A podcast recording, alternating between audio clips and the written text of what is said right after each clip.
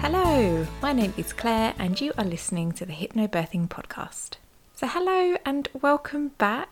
Um, I hope everyone is doing well and enjoying the podcast so far. I have had a really great week. I started a course with a new couple, which is always really fun and exciting, and they are really excited to learn hypnobirthing and they are just loving it so far and really switched on and just really invested in it, which is always really great. Today's episode is all about birth partners um, and why they are so important and the part that they play during labour. So it wasn't actually too long ago, maybe 50, 60 years ago, that dads weren't even really allowed at the birth. They weren't at births and they weren't really expected to be. My nan often talks about her birth experiences, and this is partly because I love talking about birth. And she actually had twins. So, having twins 60 years ago, I, I want to know. I want to know about her experiences with giving birth to twins. And so I have talked to her about it lots of times and I often ask her about it. When she had her twins, one of whom is actually my mum, she had them in hospital. And actually, I believe sort of 50, 60 years ago, home births were actually quite common. Um, and there was, I mean, they're, they're becoming more common now as well, which is great. But I think there was a period in between then when hospital births were definitely seen as safer and much more common, much more likely. But she had her twins in hospital and she they were her first, they were her first children. And she actually had them, I believe, around 32, 33 weeks. And my granddad was at work and he just received a phone call whilst at work telling him that his daughters had been born, basically. Obviously, this was times before mobile phones and a very different world. And also, they came early, um, being twins, they, they came a little bit earlier. So, you know, perhaps he wouldn't have been at work in a different situation. He may have been around, but, you know, whether or not he would have been at the birth is is a question really because it was a different time and they weren't often. And so sometimes I think about my nan being a first time mum giving birth to twins on her own in the hospital. You know, she would have had a midwife there, but I wonder if it was scary um, for her. You know, she must have not really known what was going on and perhaps didn't feel like she had that support there. She then went on to have my uncle um, around six years later, and she actually had him at home. And apparently, while she was upstairs with the midwife having him, my granddad, along with some neighbours and some friends, were downstairs, just downstairs in the house, waiting for the news, basically, which just makes me laugh because it was just normal. It wasn't it wasn't weird. Um it was just a different world. And if that happened now i can imagine you know if a friend if that if a friend told me that was what happened i would just probably be like, what? just, it doesn't, you know, the, the thought of kind of all your friends sat downstairs and your husband while you're having your baby alone upstairs with the midwife just seems crazy now. But again, it's, it's what mo- most people did back then and it was completely normal. It was the norm. So, looking at the complete opposite to this, I follow many natural birth, home birth, water birth accounts on Instagram. And the other day I saw a really great video, which I actually reposted because I just really thought it was great and worth a watch. And it was of a home birth um, in which all of the siblings were present. But one of them was actually in the birth pool with the mum, and she ended up catching the baby and she gave it this just enormous, really cute cuddle before passing the baby to her mum. And I get that having siblings there, you know, some people might think that's a bit bit much and it's controversial and perhaps some people might believe that they children they don't need to be seeing this. They don't they shouldn't be seeing it.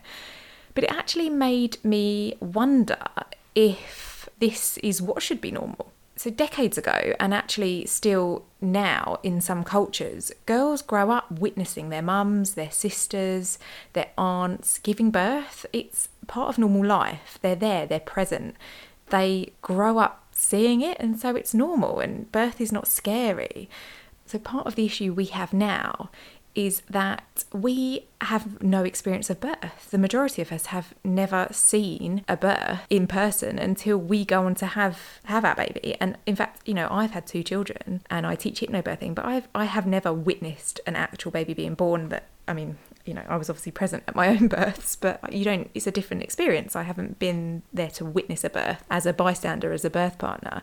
Um, and so even now, you know, I've never witnessed it. And we grow up not not having seen it. And so the only real experience we have of birth is what we see on television. And we know that that's dramatized. We know that that's a woman lying on a bed screaming and that's that's what we grow up with thinking birth is because that's our only experience of it. And so, yeah, of course, birth's going to seem scary. It's so unknown. We don't we don't know what to expect. We haven't seen it perhaps if we did grow up witnessing it and being around it and seeing, you know, our mum or a sister give birth, it would be part of everyday life, which it is. It is part of everyday life. It's completely normal part of life. And so we would feel that and we would grow up knowing that.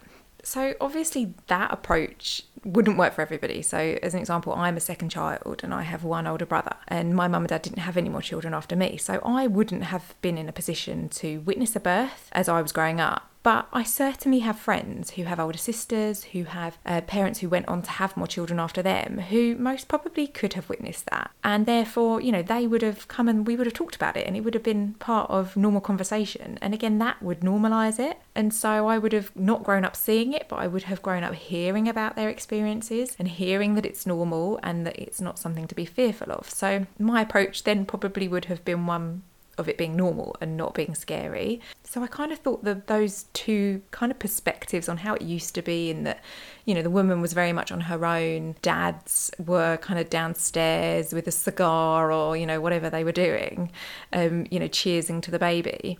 And then the complete opposite of that, which is, you know, the whole family are involved and the, the kids are there witnessing it. I, they're just complete parallels to each other. And it kind of just made me think actually, what is the better option there and what is the option that would make it more normal? And it's it's the latter. It's it's having people witness it and and seeing it happen because then it becomes normal. To talk a bit about birth partners nowadays. So typically in a hospital environment if you go into hospital to have your baby you can have up to two birth partners with you. And that could be your partner, your husband, your wife, boyfriend, girlfriend. It could be your mum, your best friend, your sister, a doula, um, your mother in law if you wanted. It could even be your dad if you wanted. It could, you know, they can be who you want, those two people in hospital. It can be who you want. Whoever you feel most comfortable with, you know, that's that's who you should have with you for your birth. In a home environment, if you're having a home birth, obviously it's your space, so it's up to you who you invite into your space. And you can have your whole family there, you can have your children there, you can have the dog there. You know, it's up to you who you have in your space. The role of birth partner, I think, in particular dads, is so often portrayed on TV to be just a bit useless. If you take a programme like One Born Every Minute, the dads are often just stood there looking awkward, making rubbish jokes, and just generally not really helping. And it's almost become a bit comical that they just have this role that's depicted as just being useless and not helping, and the woman screaming at them or telling them to never come near me again. But in reality, many dads and birth partners, they simply just don't know how to help, and more often than not, they want to help, but they just don't know how they can. And the problem with this is if they're in the room and they're feeling anxious, they're feeling fearful because they don't know what's happening, they want to help, but they can't. When a woman is in labour, her senses are particularly heightened and so, if there's this fear and this anxiousness in the room, a woman is likely to pick up on that and she will be, start to mirror that fear. And as we know, as I've talked about before, fear is absolutely something that you don't want in the birth room. It's not helpful. And so, if it's there and it's being sensed, you know, she will pick up on that and she will start to mirror it. I think because of this, because of how birth partners fathers in particular are depicted. Some people believe that they just shouldn't be at the birth of a baby, that a man shouldn't be witnessing it.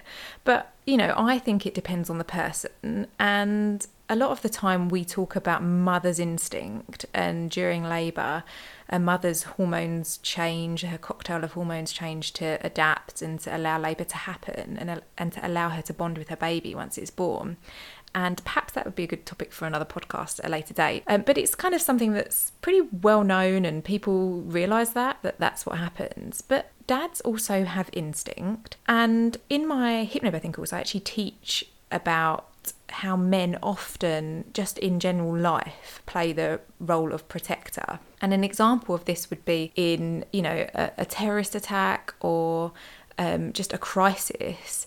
Often men rush without thinking to protect and shield the women around them, and it's just instinct, it's inbuilt, it's their role coming out as a protector it's what their their instinct is telling them to do.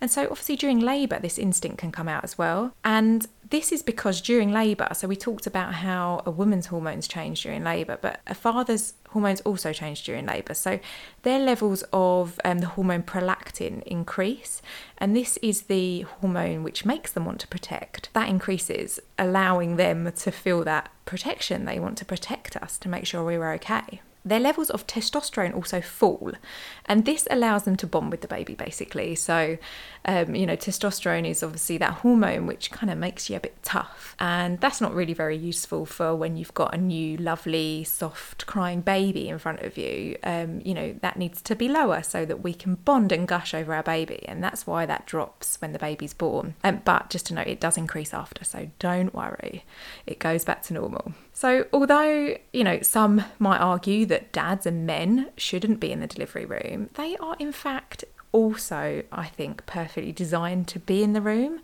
and to be able to help and support us as well. So, how can hypnobirthing help birth partners? One of my favourite parts of the course is when I talk to couples about the physiology of birth. And what happens in that section is I talk about how our bodies work during labour, um, the hormones that are involved, and the muscles that are involved, and how they work. I have these really great drawings of the cervix, and they show the kind of different stages that the cervix goes through. So they show it when it's fully closed, and then they also show kind of how it effaces, how it thins, and how it opens up, and how eventually it becomes fully dilated. And, it, and they're great images because they really give you a visual of what is happening and, and what that muscle looks like and how it moves. And the amount of people, in particular, people who are having a subsequent baby, who say to me, I can't believe I've had one baby or two babies and I, I've never seen a cervix the amount of people that say that is amazing and it's true. I hadn't ever seen one before I did hypnobirthing either because it isn't something that's taught in school. We don't grow up knowing what a cervix looks like and perhaps we should. I also show a quite a fun video which involves a balloon and a ping pong ball, and it basically just demonstrates how the muscles of the uterus are working during contractions and what they're doing. And this, again, you know, combined with um, the physiology side, the hormones, it's often a kind of aha moment for my couples, um, and in particular those who have already had a baby. Because once it's explained to them and once they can see a visual of kind of what's happening and how everything works, it becomes much less scary and less daunting and something which kind of just seems manageable because, oh, well, okay, I know what my muscles are doing, I know what my cervix is doing, I know what those contractions are doing, um, and it becomes just less scary. You know what's happening, you can work it out in your mind. This is also really great for birth partners as well because it gives them a really good understanding of what's happening during that first stage of labour.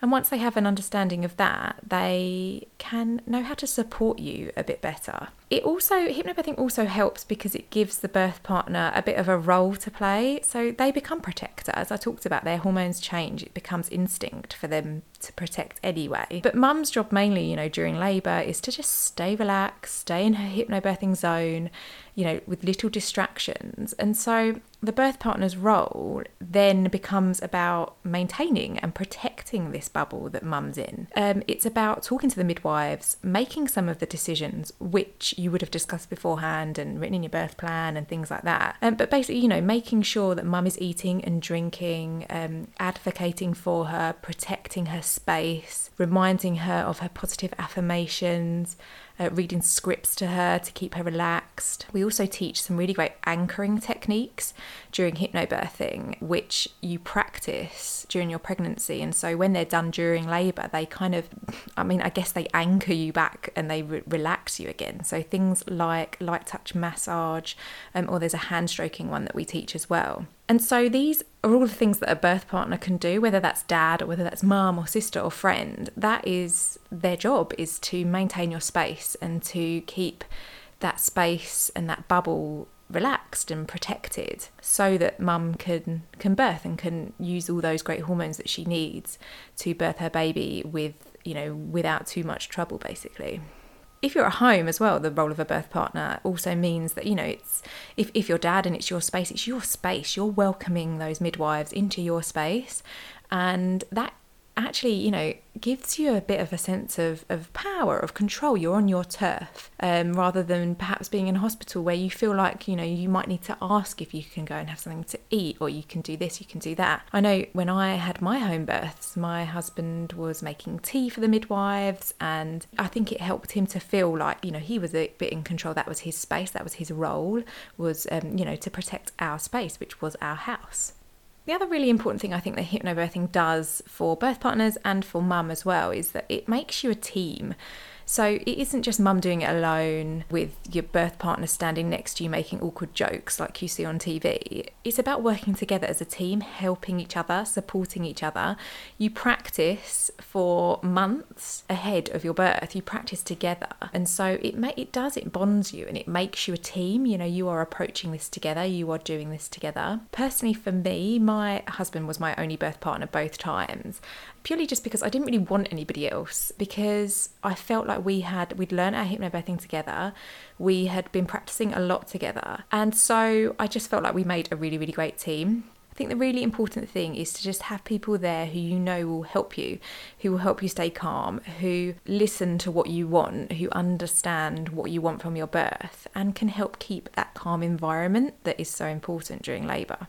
There's actually some really great uh, books that you can read or that have sections in about birth partners and their role. So, what I'll do is I'll link those in the description of, of this, or I'll name them in the description of this podcast as well.